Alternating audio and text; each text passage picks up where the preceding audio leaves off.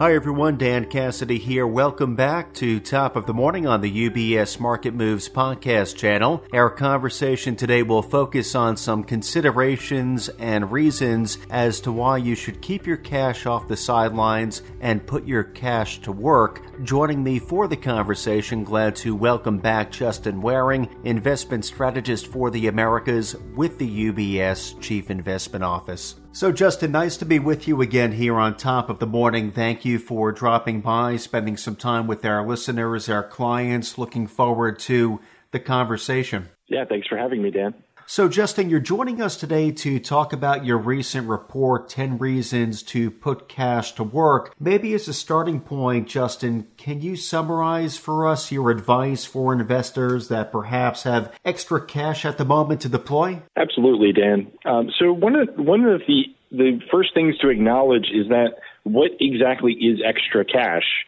Um, at the end of the day, it's important for us to, to bear in mind that if you have any spending in the next three to five years that you need to take out of your portfolio, you should probably keep that in safe investments, what we call the liquidity strategy, um, because that three to five year window is the danger zone for investors. That's the period when diversified portfolios can be, you know, experiencing large losses, and so you want to you want to keep that part of your portfolio separate from market risk.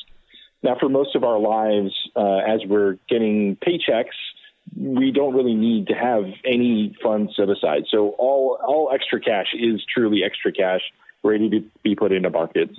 Um, but in retirement, you know, you, you want to at least keep three to five years of spending set aside from market risk because that gives you the ability to keep uh, the long-term investments invested throughout difficult periods like we're experiencing now. So if you do have extra cash to deploy, cash that you don't need to take out of the market in the next three to five years, I mean the most important thing to to acknowledge is you shouldn't you shouldn't try to be cute and time the market. Uh, markets usually grind higher over time, and when there's lots of uncertainty and lots of fear, that tends to actually be a better time to put cash to work. Um, and when markets are at an all-time high and have momentum on the upside, that's also a better time to put cash to work. Um, there are. It's very difficult to identify ahead of time those periods where um, the market might go backwards and might actually decline. Uh, because those those periods are few and far between. So the most important advice for investors is, um, you know, market timing is is not a very effective or repeatable strategy.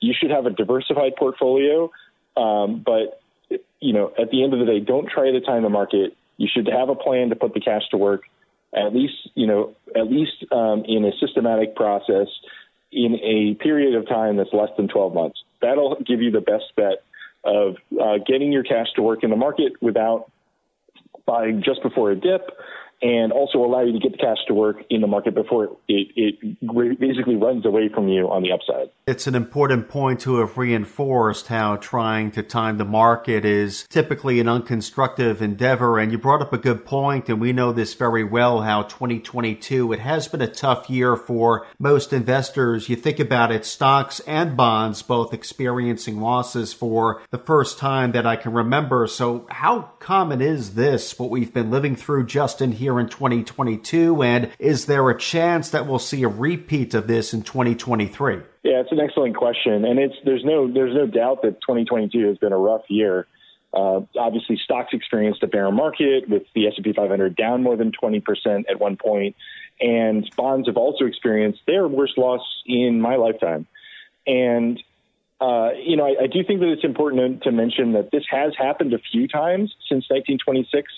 Uh, it's happened two other calendar years, and a pocket of a couple pockets of, of shorter term periods have also seen stocks and bonds experiencing losses at the same time.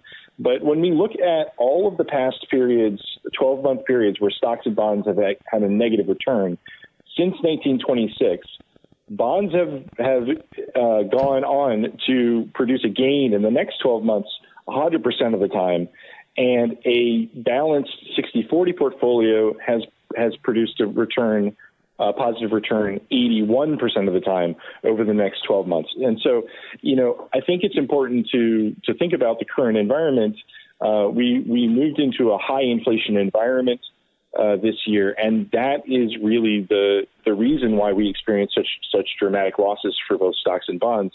Uh, next year, we're expecting inflation to to mitigate, and you know either inflation um, gets under control and we have a soft landing, or um, the Fed has to hike rates enough to sort of cause a recession, and we have a hard landing. In both of those scenarios, we'd expect bond yields to to move sideways to slightly lower, um, and obviously with higher starting yields, uh, the the return outlook for bonds has massively improved. Now, obviously, a soft landing is better for stocks, uh, whereas a hard landing would be a better uh, return environment for bonds because falling yields would be rising bond prices. So um, either way, we do think that next year, either either stocks, bonds, or both of them together are going to have a good year.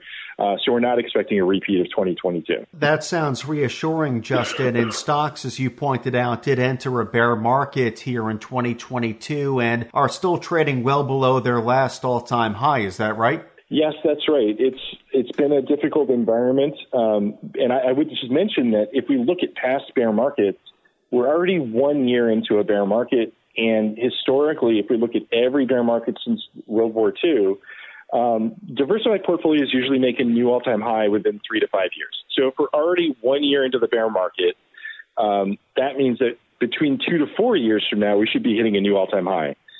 And then if we look at the anatomy of a bear market, most of that of a bear market experience is actually the recovery period. So on average, it's usually nine months to a year before markets actually hit their low. So we're we may not have hit our all time our, our low for this entire bear market yet, but we're probably pretty close to hitting the low if we haven't already experienced it. And so from here, especially for people with extra cash to put to work, um, it's it's likely that you're going to be investing near the near the market low if you're investing over the next you know six months or so.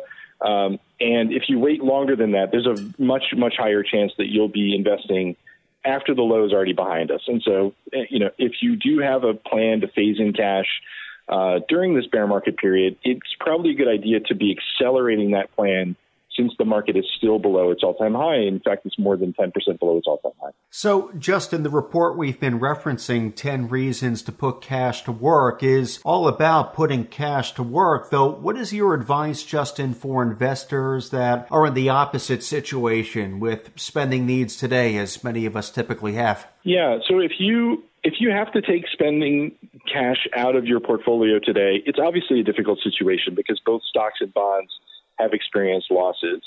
So I think the what we just talked about, you know, we're a year into a bear market. It's going to maybe be two to four years before a new all-time high is set.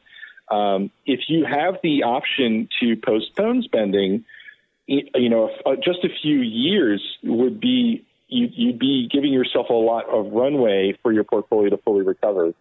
Um, you know, and so that's one one thing to bear in mind is if you can postpone spending uh, it could return quite a good return on investment. Um, if if you are needing to take cash out of the portfolio these days, um, uh, uh, one option is actually to tap into a borrowing uh, strategy. Um, it doesn't feel great to be borrowing when the market is underwater, but the the interest rate on your loan has definitely gone up with interest rates.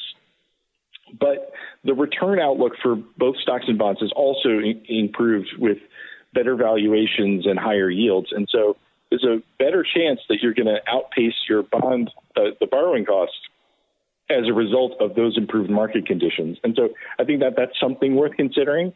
Um, but the, but the most important thing is to talk about with your financial advisor and understand what options are available to you because uh, certainly there are certain portfolio management strategies that we can use to keep you invested, but also raise some cash from the portfolio. So your advisor may be able to help you rebalance your portfolio or, or in, invest you in strategies that, that keep you invested for the upside while also managing your day-to-day cash flow needs. But I do think that this is this is a reminder that um, if you do keep three to five years of your anticipated spending from the portfolio in assets that are separate from market risk, it really makes these types of environments much easier to deal with because you already have a plan. If a bear market happens, this is how I'm gonna this is how I'm gonna fund my lifestyle. um, and then I don't have to worry about a bear market possibly happening. Uh, bear markets are pretty rare, but they do happen on average every seven years. And so it's a good idea for us to build structural uh, strategies into our portfolios uh, because we shouldn't really be surprised that they happen um, and uh, and be forced to sell and lock in otherwise temporary losses. So this this is a reminder to all of us that uh, it's a good idea to have a structure set in place for when bear markets do happen, um, so that we have a plan that we can execute uh, when when when other investors are, are, fearful. Well, having a plan is indeed important. And Justin, you've left our listeners, our clients, with a lot of valuable guidance and takeaways. And of course, the conversation does intend here, as you pointed out, Justin. We do, of course, our clients of UBS listening in to have a follow up conversation with their UBS financial advisor to explore the opportunities that best suit their particular circumstances. Though, Justin, as always, thank you again for joining us here on top of the morning and looking forward to having you back again with us soon. Thank you very much for having me, Dan. UBS Chief Investment Office's investment views are prepared and published by the global wealth management business of UBS AG or its affiliate, UBS. This material has no regard to the specific investment objectives, financial situation, or particular needs of any specific recipient and is published for informational purposes only. As a firm providing wealth management services to clients globally, UBS AG and its subsidiaries offer both investment advisory services and brokerage services. Investment advisory services and brokerage services are separate and distinct, differ in material ways, and are governed by different laws and separate arrangements. In the USA, UBS Financial Services Inc. is a subsidiary of UBS AG and a member of FINRA SIPC. For information, please visit our website at ubs.com forward slash working with us. For a full legal disclaimer applicable to the independent investment views produced by UBS, please visit our website at ubs.com forward slash CIO dash disclaimer.